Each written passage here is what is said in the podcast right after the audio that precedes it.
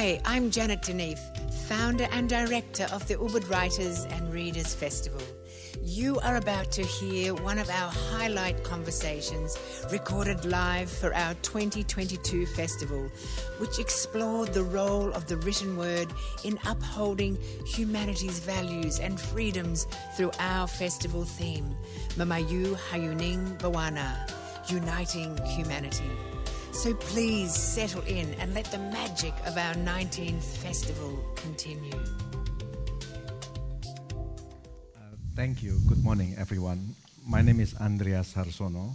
I work for Human Rights Watch in Jakarta. Uh, I'm going to chair this panel uh, over the next one year, one hour. Sorry, not one year. uh, let me introduce the speaker one by one.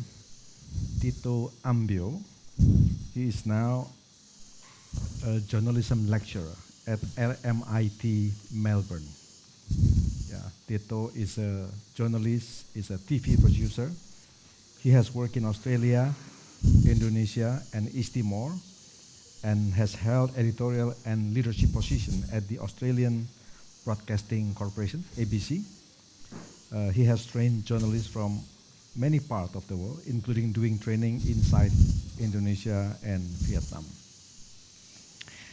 Uh, Prodita Sabarini is now the publisher and CEO of The Conversation Indonesia in Jakarta.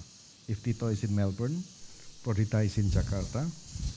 Uh, Prodita used to work for the Jakarta Post for eight years.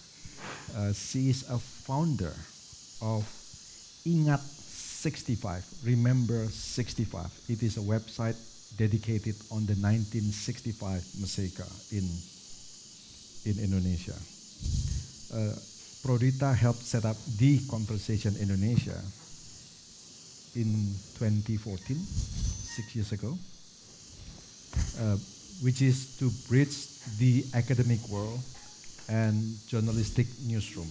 It is basically a platform for academics to write a more popular uh, opinion pieces on the conversation website.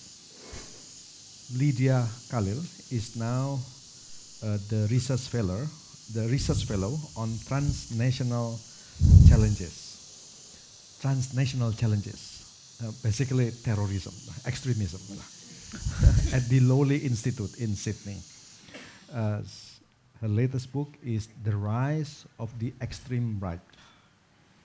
Uh, Lydia has held previous appointment as an international affairs fellow at the Council on Foreign Relations in New York, the Australian Strategic Policy Institute, and Macquarie University.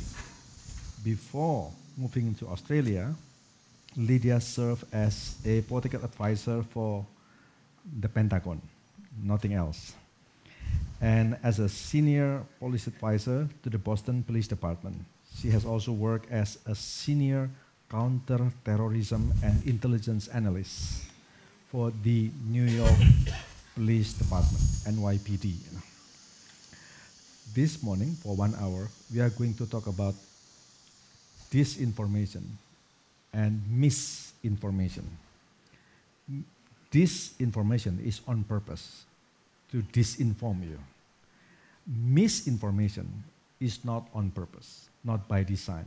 It might be a mistake, it might be negligence or whatever. Uh, I will start by basically informing you that this is a free flow conversation between the three of us, uh, between the three of them. Uh, and then after that, uh, we are going to open questions from the audience because these three panel, these three panelists are very well informed. Uh, I've been reading their, their work over the last two weeks uh, about this information about the rise of extreme right, like what uh, Lydia has written. I will start from Lydia with uh, questions. What will happen to Twitter?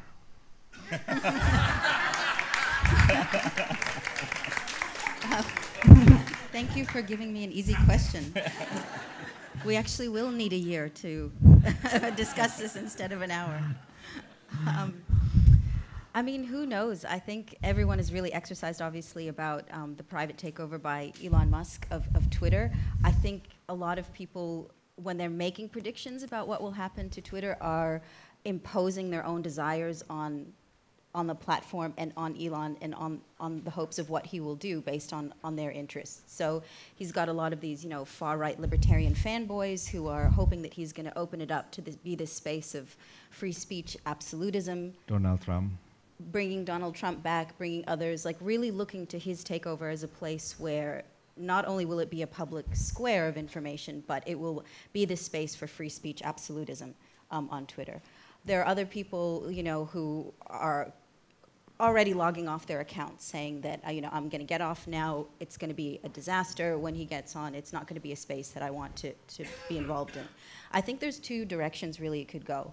One is the status quo, or some version of the status quo, where Twitter is kind of essentially the same imperfect shit show that it currently is, but also has some value. Um, or it really, if he does go down this uh, free speech absolutism uh, venue, it will honestly become a much more smaller, much more diminished, less mainstream platform, going the way of, say, a Parler would.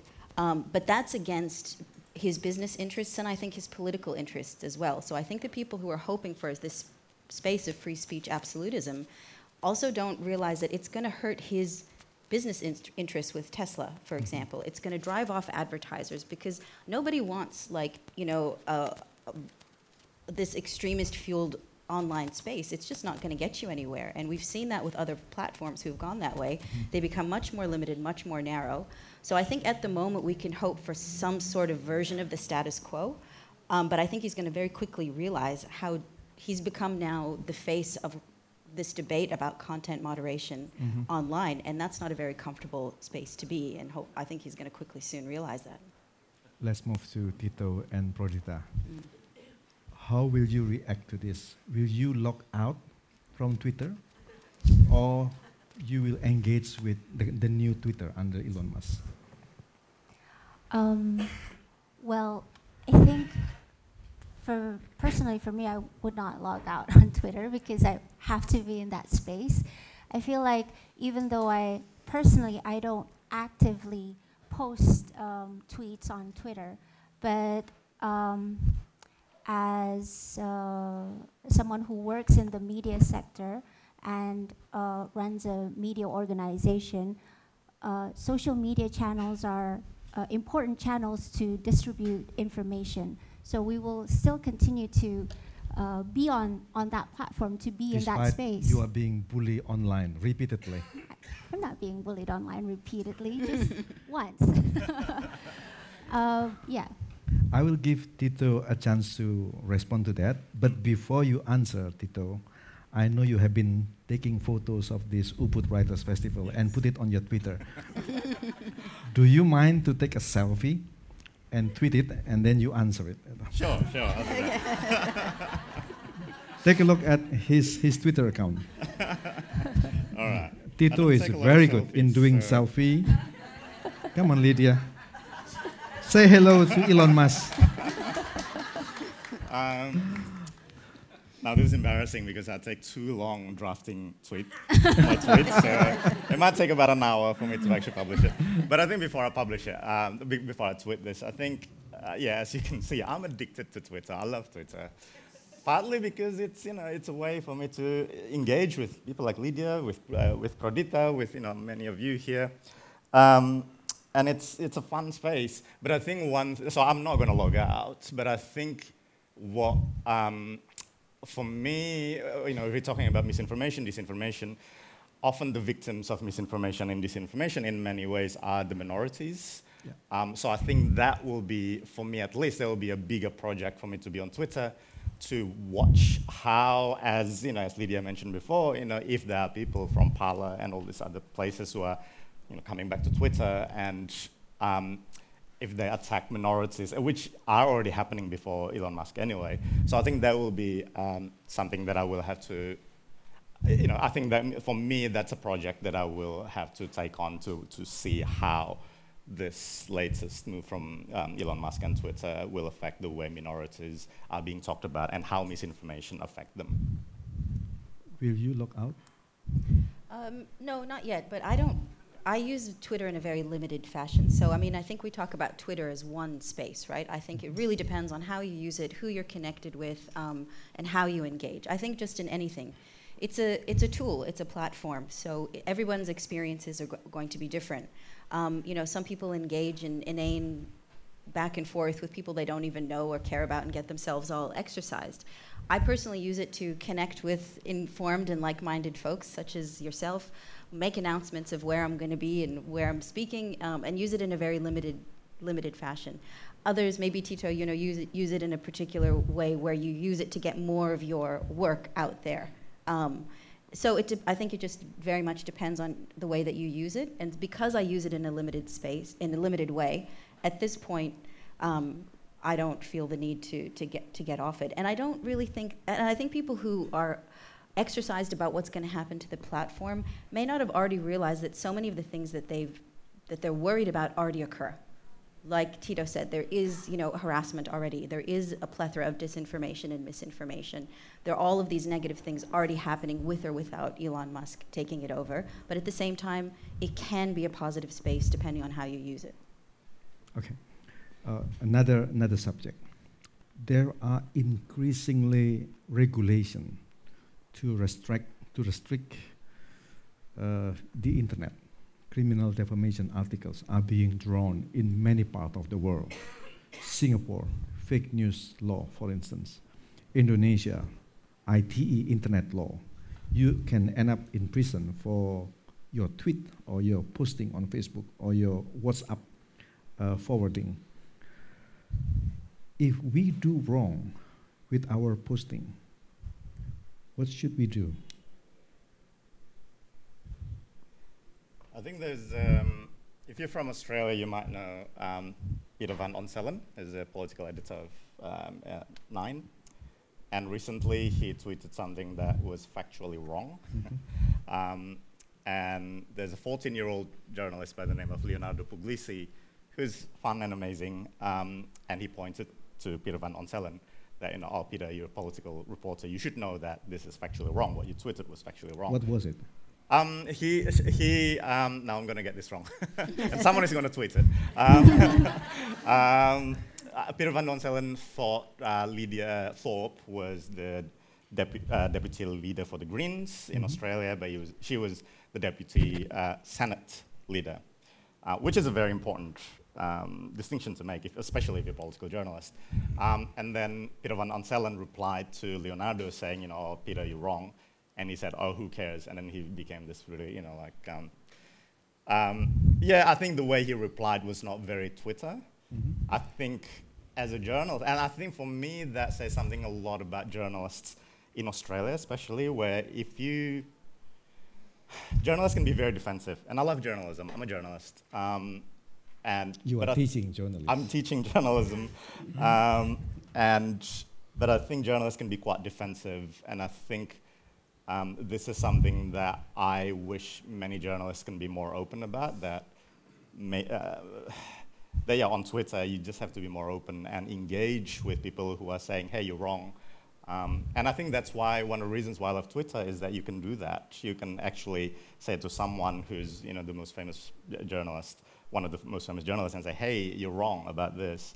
Um, but often I see the journalists say, uh, you know, uh, you know, and become quite defensive. And I think I'm hoping that this can change um, more. I think because I think it's very important. I think my answer to your question is it's very important for journalists to engage more with communities. But if you become defensive when someone is pointing out what you are wrong about, then that's not good for journalism in general and for misinformation in general because that's just going to add to the feeling that journalists are not willing to engage with communities.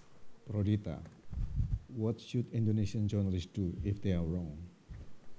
Well, I think they, firstly, if you post something and um, you have to make sure that it's correct, especially if you're a journalist, you have to verify, you have to make sure that um, it's, it's factual.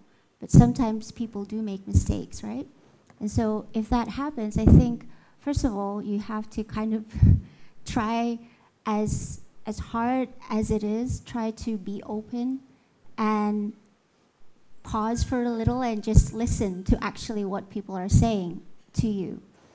Um, and then uh, be open to what, what they're trying to say. And if, they, if, you, if you reflect that indeed there is something wrong, Mhm. then you should own up to it. And if it may, it, it would, it would be a different courses if, Do if you it's, delete? Do you apologize? Do you make correction? you ha- well, if it's, I think if it's actually factually incorrect, you have to retract that information, uh, apologize. If, uh, if you just need to add some context, you have to explain more, provide more context. Um, so it depends on you know what actually the content of um, the, the content that's being discussed and being debated about. Will you still be able to be charged for disinformation or misinformation, for hate speech, for fake news in Indonesia? Myself, Yep, Indonesian journalists, Indonesian netizen, oh, yeah, with the with the internet, the internet, internet law. transaction law. Uh, Yeah. for your information, if you are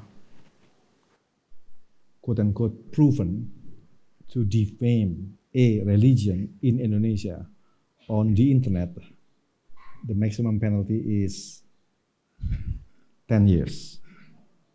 10 years. So it is very, very delicate, very, very dangerous, toxic situation.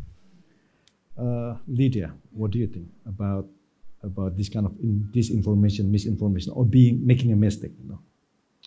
Well, I think there's there's kind of two different issues we're Yeah. trying to tease out. One is how do you correct the record officially when it's coming from official sources, say like journalists. In that situation, I'm not so concerned because journalists have editorial practices, um, you know, standards. If you're a decent journalist, you know that's that's inbuilt in the in the um, in the profession. So I think out of all of the list of things to be concerned about, that's pretty much on my bo- the bottom of my list.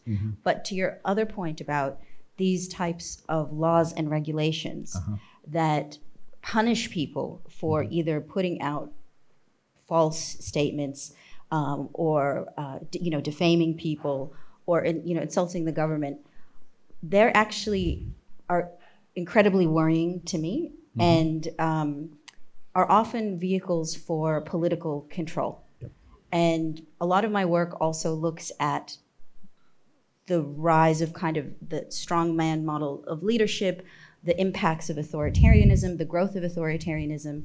And I think one of the things that we've come to realize since the early days of the 90s of the internet till now is that initially we thought that the, you know, the digital spaces were going to become these areas of more freedom, less restriction. It was this kind of tech utopia phase that we were entering in. Um, people would, when, you know, they would think that the internet was this space of digital citizenship that would become a forum for people to um, oppose restrictions and authoritarian leaders. What we're actually seeing now is through these laws and through these regulations that authoritarian leaders are much better able to enact their restrictions and their control through le- legislation like that. The internet has actually made it easier for them. So when you say things about like a, a law is saying defaming certain religion, on the face of it, it's good. Nobody wants people to defame a religion, right? It seems to be like a good idea. It's a way to maybe potentially combat hate speech and what that will lead to in the real world.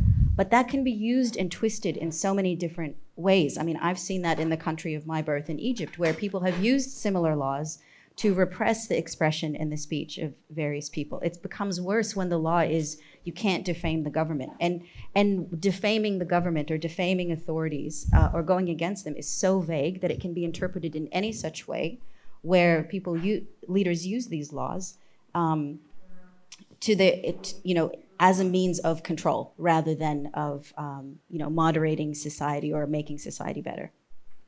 In all these 10 countries in Southeast Asia, ASEAN, all these 10 countries, Thailand, Malaysia, Singapore, Myanmar, Vietnam, Indonesia, they all have criminal defamation articles. People go to prison for defaming a religion, defaming an ethnic ethnic group, defaming an island, defaming uh, a language, you can go to prison for defaming a language in Indonesia. Why all these Southeast Asian countries still do have criminal defamation article? How can we get rid of them? Um, I think the answer is what, what Lydia has just uh, explained that, of course, the political elite wants to retain their control and their grip over the population. And so um, they want to suppress dissent, right? And they would, they we, would, had, we had been independent for seven decades. Indonesia sudah merdeka 70 tahun, masih begitu.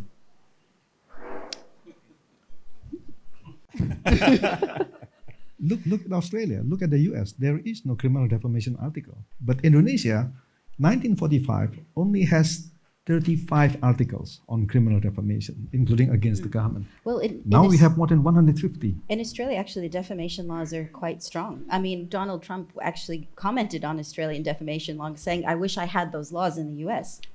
And you can see why he's saying that, because they're used oftentimes to suppress dissent, suppress criticism when criticism is needed. Um, and so it's not something I think that's uh, unique to the ASEAN context or even to the authoritarian context. So Australia is worse than the US. In terms of defamation laws, yes.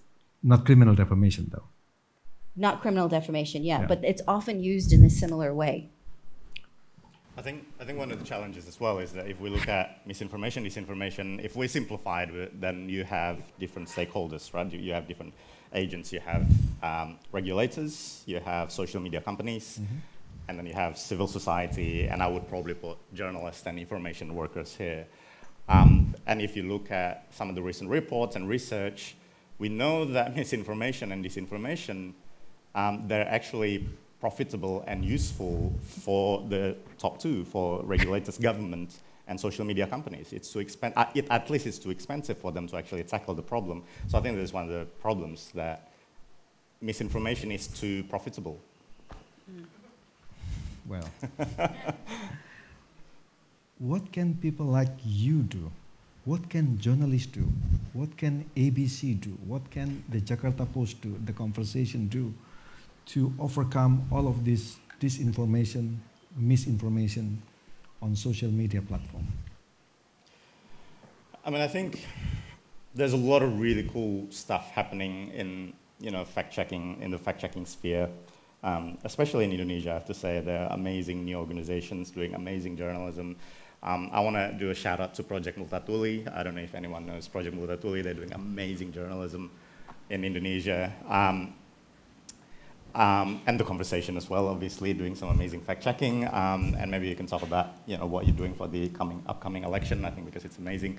Um, but I think one, I think I've already mentioned this. One of the things that I want to do more, uh, I want to see more is, well, one thing that I want to say about this is that we can't leave the problem of misinformation and disinformation to be solved by journalists alone, because um, there is a research from the US, I can't remember who published this, but there is a research in the US uh, that uh, looks at how fact checking can actually add to the feeling of distrust.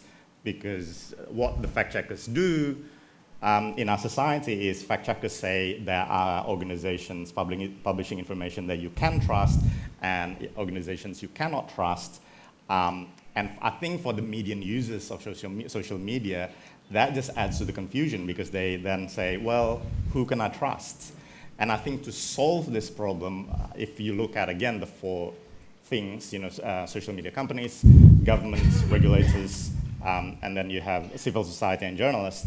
I think journalists and civil society need to work together. And what I want to see more journalists do is work more with communities. Define cooperation between journalists and society. I think we're already seeing some of this in the US, for example. There's the Change the Terms Coalition. They've just published a report, I think yesterday. Uh, uh, you can read it in freepress.net. It's basically a coalition of you know, media workers, civil society people who are um, saying to Meta, to Twitter, to TikTok, um, to um, basically become watchdogs. So I think misinformation, disinformation, um, cannot be solved by just journalists playing the role of uh, a watchdog because it's just too big.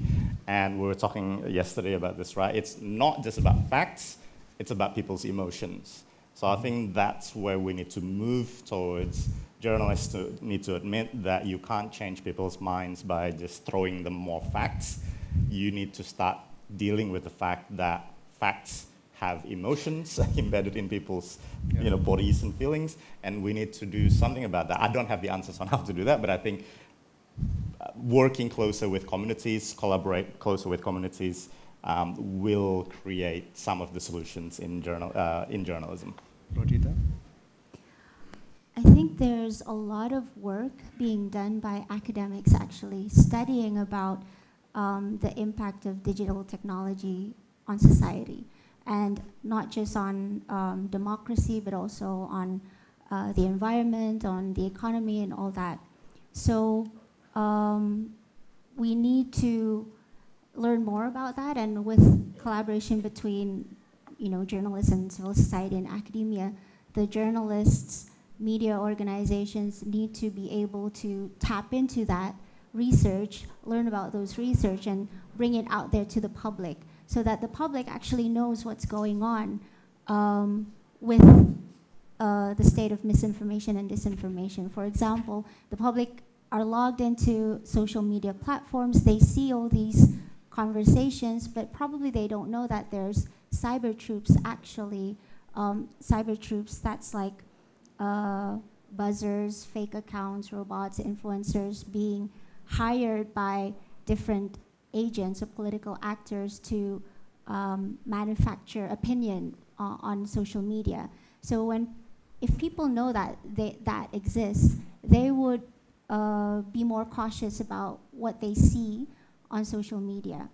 And so there's a lot of work in, uh, by researchers trying to understand um, the, the landscape, what's happening in these platforms. And also there are a lot of researchers also trying to find ways of helping people to become more resilient in uh, when they encounter misinformation and disinformation.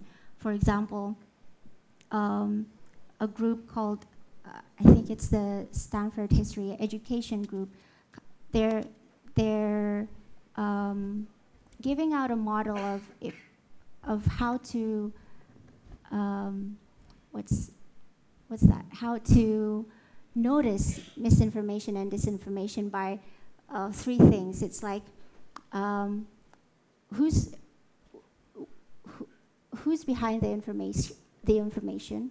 If you encounter something, who's behind that information? What's the evidence? And what does other sources say about this information? So those just three three questions, and if you encounter some information and you have those three questions on your mind, then you can be, be more aware of whether that's misinformation or disinformation. And so there's a lot of researchers doing that kind of work, and uh, I agree with Tito that uh, the collaboration between journalists and researchers and civil society is that you have to bring it out there. And we actually use those platforms as well to, to bring those information out there. Yeah. Uh, the, the third point is violence. Disinformation, misinformation could lead to violence. Lydia, what are the worst scenario and what have happened in terms of either state violence or individual attack like what happened to Nancy Pelosi's husband? Mm-hmm. Please.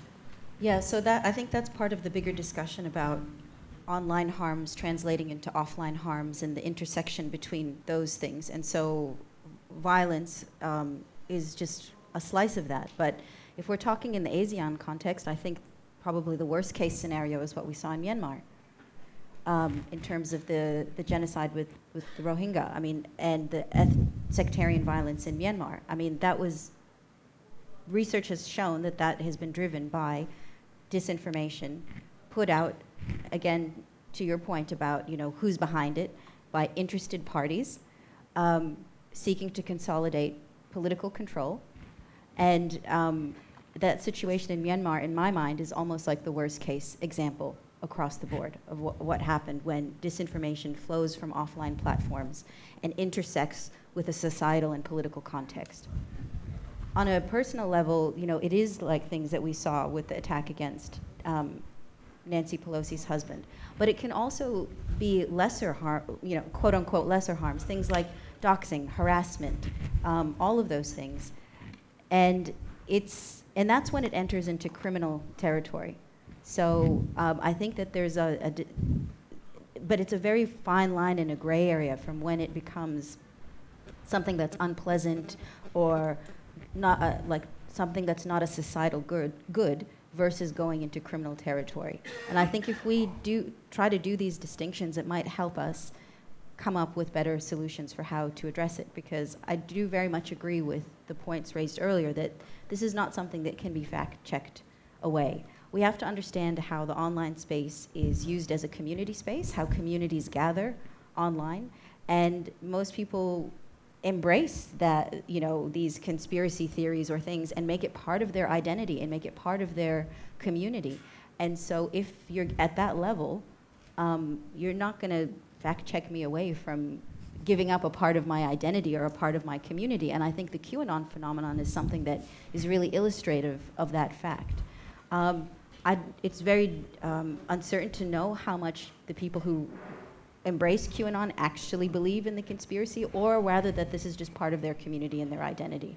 So we have to tackle and look at it from that framework as well, not just about combating disinformation or addressing it with facts, but you know how how are these things formed and formulated through that framework of community and identity, and what the online space has provided that.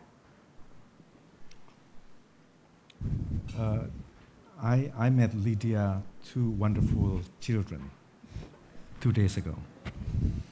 Uh, they are not having children yet, or I don't know whether they will. but Lydia has a very interesting story. Lydia basically does not allow uh, her two children, Cassius and, and Aya, mm-hmm. to have laptops or to have cell phone. Uh, she basically argued that it is healthier for our children not to have access to, uh, to a certain degree to the internet. Lydia, would you please tell the audience about why you do that? Um, well, I think because a lot of uh, our understanding of what this, the use of this technology does to developing brains um, is incomplete, and what we have seen is worrying. And so I think when children are at a particular stage of development, that it's not a very useful thing. Well, they are four and seven years No, seven and ten. Seven and ten, Yeah, sorry. so they're still, they're, they're still young. I mean, I, like, I'm addicted to my phone, you know, and, and I work like in this space and I on tech on all these things. But I'll freely admit, like I'm completely addicted to my phone. I'm always on it working, you know, the posting on this. And so if this is what it's doing to my adult brain that's already been developed, then I have a lot of concerns about what it can do for, for younger children. Now, it's not all, you know, doom and gloom. I think the jury's still out, I think, uh, on the established research.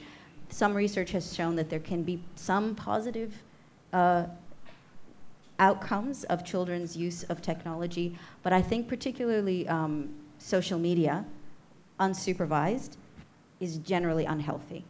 And when they do use devices or technology, it's supervised. And we have a conversation about what we're looking up on Google or what Google is. I mean, one of the things that I've tried to do is actually explain to them that this isn't like Siri is not some cool magical uh, computer persona, right? It's actually part of a company, and the way that she's able to answer you back is because she gives you give it information, and they have a program that takes that information that you give them that is able to answer, you know, do things to answer back to you. So I try to explain as much as I can that, you know, these are companies, they run on ads, they run on your information, on your data. They're looking to get things from you, and you need to be comfortable about what you give to them.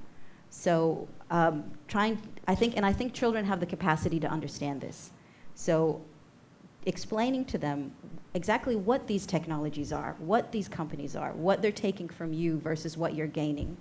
Um, and doing it in a supervised manner uh, is really important because I'm not going to be able to shield them from use of technology or devices forever, but if I can give them that framework, that will be helpful. And I know parents with teenage children who have found great success talking to them, say, before they allow them to have a social media profile and say, look, look, this is the situation with Instagram. You know, these are some of the harmful things that we've seen. Be aware of this, that. Having an open conversation with them and your children and your teenagers about what these platforms are.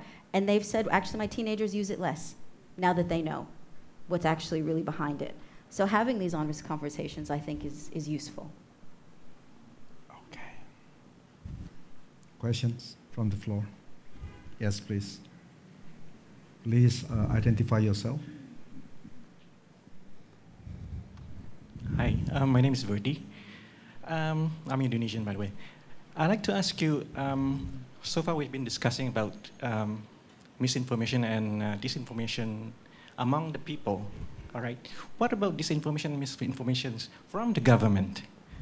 Uh, that is one thing that I, I feel kind of uncomfortable with that because uh, we get we get we get punished for it. But what about the government giving this this information? Example. Um, for example, Iraq War, where where millions of people have been killed and displaced, and so far nobody had nobody's owning up to the.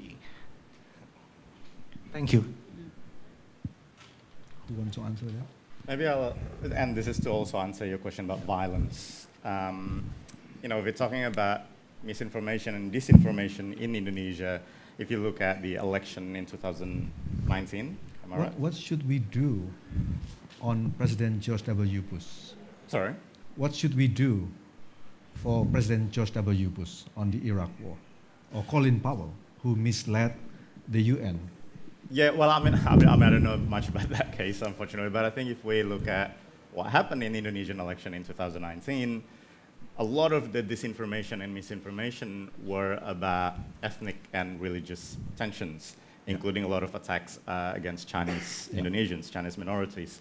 And I think this is probably not really directly answering your question, but at that time, the government didn't do anything about. Well, they they eventually they did something about it, which is they uh, blocked um, video and um, photos from WhatsApp.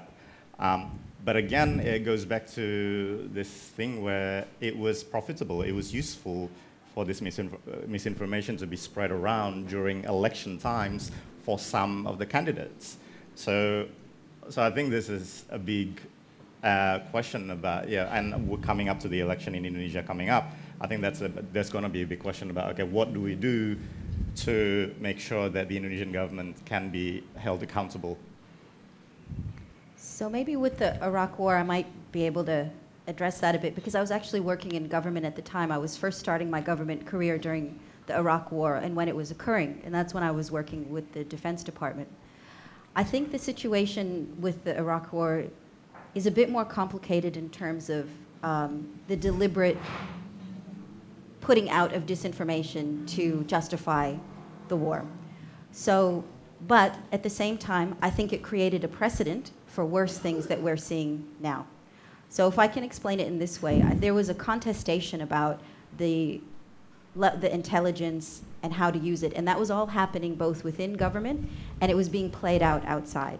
And if we go back to the role of journalists, right, the role of journalists during the Iraq War in, in spreading a particular uh, information and narrative justifying it, they were actually part of the problem as well too. So journalists are not always part of the solution there was a very broad momentum at the time that I think people forget because it's so long ago, especially after the 9 11 attacks, where this was all caught up in that. There was a need to kind of do something. And so it was, I, I wouldn't say it was a deliberate uh, false narrative that was planted there by political actors, but it was an argument that was made that was done with uh, selected information and selected intelligence. And more importantly, opposition to it was stifled. Now, if you compare the Iraq War, say, with the big lie in the United States that Donald Trump is deliberately putting around the elections, a bit different, right? That is a specific, like, narrative of disinformation that's clearly disproven that he's putting out there for political gain. But having said that, it's only a hop, skip, and a jump away, right? You can see the precedent of this information environment and where it can lead to. So I just want to inject, inject that little bit of complexity around the, what's happened with the Iraq War, but also at the same time acknowledge that it's a part of a continuum around disinformation for political uh, gain. Yes, please. The gentleman in the green shirt, floral shirt. Thanks, thanks, guys. I wonder what the uh, panel thinks about the topic with regard to the print press and also television. Um, in television, of course, you just mentioned Trump and Fox News relationship. In the UK, you've got the right-wing press uh, still defending Brexit. In Australia, you've got the Australian acting as a, a Liberal Party uh, pamphlet. So, uh, just curious as to whether you feel it's any worse or better in the in the print press or TV, because I've got the age and stage now where it's hard to believe anything that you, you read or see in any form of media. Would like to answer that question? I think, uh, you know, just like what what I, I said before about, you know, when when you when you receive information, right, you have to um, question who's behind that information. So in terms of, and, and that goes across the board, like um, information on the internet, information on the television, information on print media, uh, in terms of like broadcast television, who actually owns um, the company, right? Who actually owns the print media? In Indonesia, a lot of um, uh, the media companies are owned by uh, businessmen who are close to political um, actors. So uh, when you see content from there, you would find, oh, that's why they they're um, reporting about this issue, but probably not reporting about that issue. So we we need to be much more informed about, you know, much more critical about who's actually behind that, um, the owner of, of whatever platform um, that you consume information from. How is about implementing the firewall between boardroom and newsroom? I, th- I think in Indonesia, um, there has been some, I guess, concerns, right, from the newsroom, especially. Uh, when you have like the owner of the company calling into the newsroom and say, you have to uh, publish this and publish that, and, and if it depends on the journalist, like if they say, uh, if they say no, I'm not going to listen to you, they can lose their jobs, uh, right? Really? Yeah. In Some in Australia. some some Do they- media companies in Do they fire journalists who refuse the owner's request? I There think is that's a- there is yeah. Drew Andrew Ambrose over there, Al Jazeera. Will an Al Jazeera journalist being fired if the Emir of Qatar says something? No comment. yeah, that's my answer too. but I think if I can add just a little bit, um, you know, I think the majority of people here are not journalists. If I can say something, um, I think I hear a lot, and in Australia, I feel like whenever I introduce myself as a journalist at a party or whatever, people say, oh yeah, ha ha ha, fake news, which annoys me very deeply. Um, because I think people just don't understand how hard it is to be a journalist these days. And, Yeah. you know, go say hi to Drew and to Jewel here, um, and, you know, just, just, you know, be nice to them. Be nice to journalists. Yeah. But I Yes, think please. that- Oh, sorry. Sorry, Uh, if I could just add very quickly Yeah. to that. I mean, I think that that's an incredibly important point. You know, we, we're talking about all this responsibility of journalism when they're inc- that's a field that's incredibly under attack at the moment. I mean, we have to keep that in mind. But to the point about television, I think that the rise of infotainment is incredibly troubling. So the there's no longer this separation of entertainment and information. And we've seen that with the rise of cable news, not just Fox News and the press, but in general. Like if we talk about Donald Trump's rise, for example, to take a very quick example, I'll fish quickly on this. You know, people say, well, it was Fox News, right, who led to his rise. Actually, take a look at the um, role of CNN and the executive, uh, executive there and the board there. The director of CNN at the time was actually the executive producer of The Apprentice for many years Oh, right? And he was, and The Apprentice, I think more than anything, brought Donald Trump's uh, to the to the nation's attention. And it showed him as like an authoritative figure, making decisions. All that it was just it completely whitewashed his persona. Whereas if you grew up and worked in New York, right, like I did a certain, you knew exactly who Donald Trump was. He was a bridge and tunnel guy who was like not respected at all.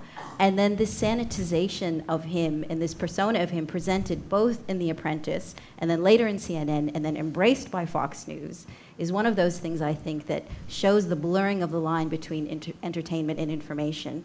That's part of an underlying dynamic that can be difficult to address but- and but underneath there are all that. other news organizations in, in, in New York. There are New York Times, there are, you know, Mm-hmm. uh, CNBC News that are critical toward Donald Trump. They're critical of him, but think about how good he has been for them.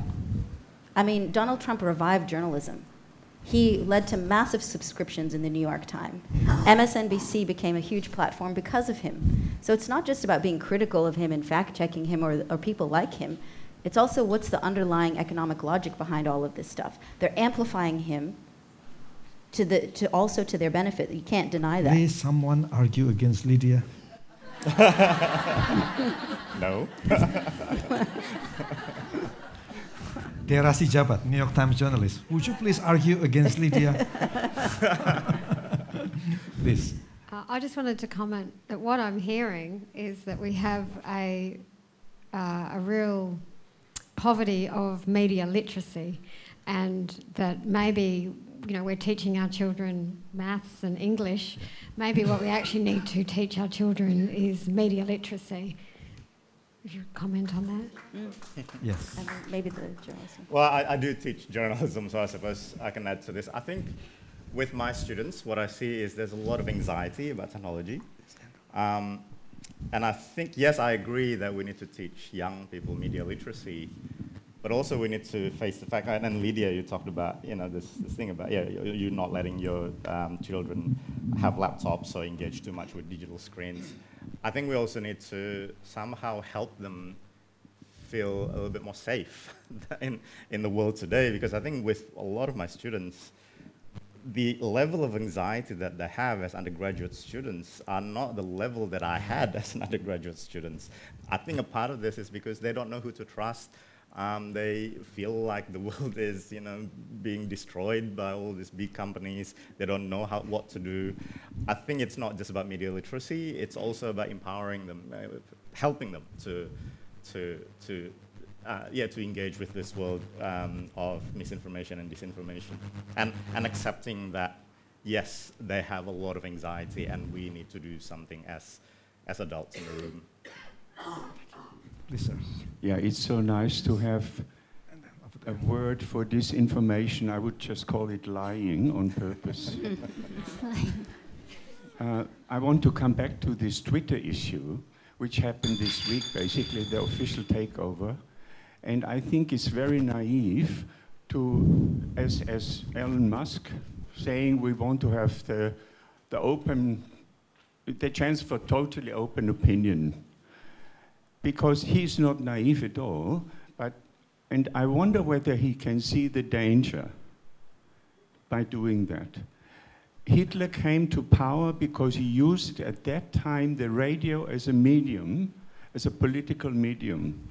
And now we have the situation that we have the social media giving anybody the possibility to spread information, whatever they want to say. Or lying. And who is responsible for that? We have all you, and it's basically coming down to a problem of the capitalism. We have now a press which is in the right wing press dominated by, by Murdoch. And they are so strong that we have the political situation we are in. And so, what can I really don't know what we can do with that because we all want to have democracy, we want to all free speech. But if it's abused like Trump is doing, he's able to constantly repeat this lie of stolen election. Why is it not possible by the legislative to stop this? Well, I, I think these legislative um, issue, you know, le- legislative approaches or regulation approaches go go exactly to that problem of what when you start to regulate speech in that way, you have all of these unintended consequences, right? Um, I would highly recommend this new uh, this article that just came out called "Welcome to Hell, Elon," and it talks about the challenges that he's going to face taking over Twitter and now putting himself out there as the face of content moderation. So I think when we, t- I mean, I'm a big fan of regulation and, and legislation around the technology industry, but not so much when it comes to content moderation, moderation and speech. More, again, to what you're referring to around issues of capitalism and competition. Because one of the unintended consequences of overregulation of these platforms is that it actually makes it much more difficult to have competition in this space. You can only be a huge company like a Facebook, like Twitter, like, or Meta, sorry, in order to have the resources to fulfill all of these regulatory obligations that are now put upon you. And so, what it does, paradoxically, is actually reinforce the tech oligarchy that we have at the moment. So, there are all these unintended consequences, I think, to regulation and legislation, even though they are necessary in certain aspects. But I'm much more interested in, say, the antitrust avenue of regulation for the technology industry rather than legislation around content moderation. You have recent legislation, say, in Texas now around content moderation. It's incredibly troublesome because it gets into these issues around free speech and then how these are then going to be used to control speech and then all of these things and has all these unintended consequences. So if we take a look at reg- regulation in terms of, and the, the logics of capitalism and the logics of surveillance and the logics of mass media and, um, and social media, rather than just content, we focus so much on content that we're not focusing enough on all of these bigger things. Elliot, uh, Hi. Mohammed, yeah, go ahead, please. I was so you can see me. I'll argue with Lydia. Mm-hmm. Um, the Iraq War was based on a purposeful lie that was perpetrated by people with political interests doing so and co opting so called journalists like Fareed Zakaria. That's number one. Mm. Um, number two, I worked at CNN for a long time. Nobody ever told me what to put on the air from up top. What CNN did with Donald Trump was tragic, was a mistake, but it was because he was great television and they and that's your job as a TV news producer is to put on great television. Mm. He was great television, and he was a big joke. This guy is never going to be president. Are you kidding me? I was a city planner in New York in the 80s. What he did to the Bonwit Teller building, the guy was a joke. The guy was a clown. And that he put this over on the American people is tragic and is a black stain on the American people. Mm. And I'm one of them. But uh, I didn't vote for him, of course. But yes. So that's. But what I actually wanted to say is that, in defense of the media, I hear people like this gentleman in the green shirt who made some very good points, but then topped it off with, "You can't trust the media." People, thinking people, tend to say stuff like that. There was somebody who was calling himself a journalist yesterday who said, yeah, and by the way, you can't trust anything you read, you know, you see on TV. That's wrong. As you as you were saying, sir, you have to understand who the source is. You have to disintermediate between who's telling the truth and who's not. And as journalists, it's our duty when people say you can't trust the media. No, you can't trust certain media, and these are some good media that you can trust. Because without the media, without them telling your story, you've got nobody in the room where things are happening. You've got nobody looking out for you. Because everybody else has got an interest. The media is the closest thing you have to a disinterested observer. What do you think? There's the question. Your turn, Lydia. So um, I, I take your point about the Iraq War, um, but having had maybe a front row seat to what was going on, maybe I'm a bit more um, inclined to kind of flesh out the complications because I saw it kind of unfolding from, from the front lines, so to speak. Um, in, but in terms of your point about Donald Trump being good television, that's exactly my point. You know, I'm not saying that someone from the boardroom from on high told CNN reporters what to write or what to cover, but that's exactly the point. It, all journalists were cons- cared about was that he was good television, that it was infotainment, right? Without any other consideration of what that potentially could lead to. Um, and so on there, we're actually in agreement. The last questions, please. Uh, I'd like to play devil's advocate for a minute. Lydia, I'm with you. Uh, content moderation from governments really worry me. Yeah, and there are unintended consequences. But let's let's just turn it around for a minute. I'm going to pretend I'm the information minister of Singapore. Yeah, there is broad agreement that uh, there are issues of information and disinformation. The problem isn't responsible journalists. Media companies are ideologically biased or they follow the business interests of an owner. And in our part of the world, the call from the owner's office to the newsroom is a reality. Yeah? So you've got media organizations, there are some that can be trusted, but a lot that can't be trusted. You've got independent actors not associated with, uh, with media organizations who are putting up all kinds of information, disinformation, misinformation on Twitter and all, all these platforms. The platforms refuse to take any responsibility for this very often. They don't have good content moderation. They say, we're just a platform. We don't take responsibility for the content. Civil society, what we're seeing is an increase in majoritarianism in every country of the world, right? So can civil society really be trusted to protect minorities? So we've got all these problems. We agree that these problems exist, but no one's coming up with a solution. And I'm the information minister of, of Singapore, and I say, let's have strong regulation where somebody putting up misinformation will go to jail. Why not? I disagree with that. No, I, I'm just playing devil's advocate. I want to hear why not. Oh. um, uh, time is up. Two more minutes. All right, I'll just be very quick. Um, I think I think what I want to say is, you know, I think it's Walter Benjamin who says, "Don't start with the good old things, but start with the bad new things." And I think what we need to do more is and I'm not saying these are bad things, but you know, I mentioned Project Multatuli before, and in Indonesia there's Konde.co, for example. In Australia we have Indigenous X. There are all these small operations that are doing amazing things. And I think this is related to what you said before about you know great television. In journalism, we often we fall in love with journalism too much, and we say, oh my God, that's good TV, without actually thinking about what does that mean to actually publish that information. Um, so sorry, this is not really engaging with your question that much, but I think I think what we need to do more is support those small organizations, new ideas. Journalists need to be more open to ideas. Um, so yeah, I think I, I, have a lot to say about this, but I think I want to yeah give. Prodita, send them to prison. No, of course not. um, I think that would be uh, trying to put, uh, trying to take a shortcut in a wicked problem, right? Like you would, you would just, you know, um, come up with a regulation, come up with a legislation, and you think that you solve a problem, but it actually doesn't solve a problem and actually adds a problem. So um, I don't agree with you know putting repressive legislation like that, but you know really just coming together and trying to find that solution, which is very very difficult. And I think a lot of people are trying to figure things out at the moment, and there is no real answer yet uh, that we have come, we've arrived to. That's my answer.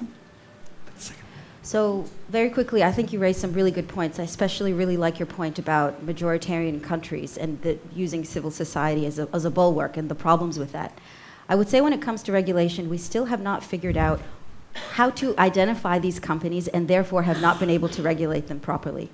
Are they social networking? Are they media platforms? Are they advertising companies? They present themselves as social networking, connecting companies when they're not. They're data collection ad companies. And so to try to understand exactly what they are, label them as such, then we can begin to regulate them accordingly. Not that we shouldn't regulate them, but regulate them in the exact way based on what they are. So many people think that they're just these communication platforms, networking platforms. They're not. They're data collection advertising platforms at the end of the day, and we should regulate them as such. Thank you so much, Lydia. That is the end of the statement.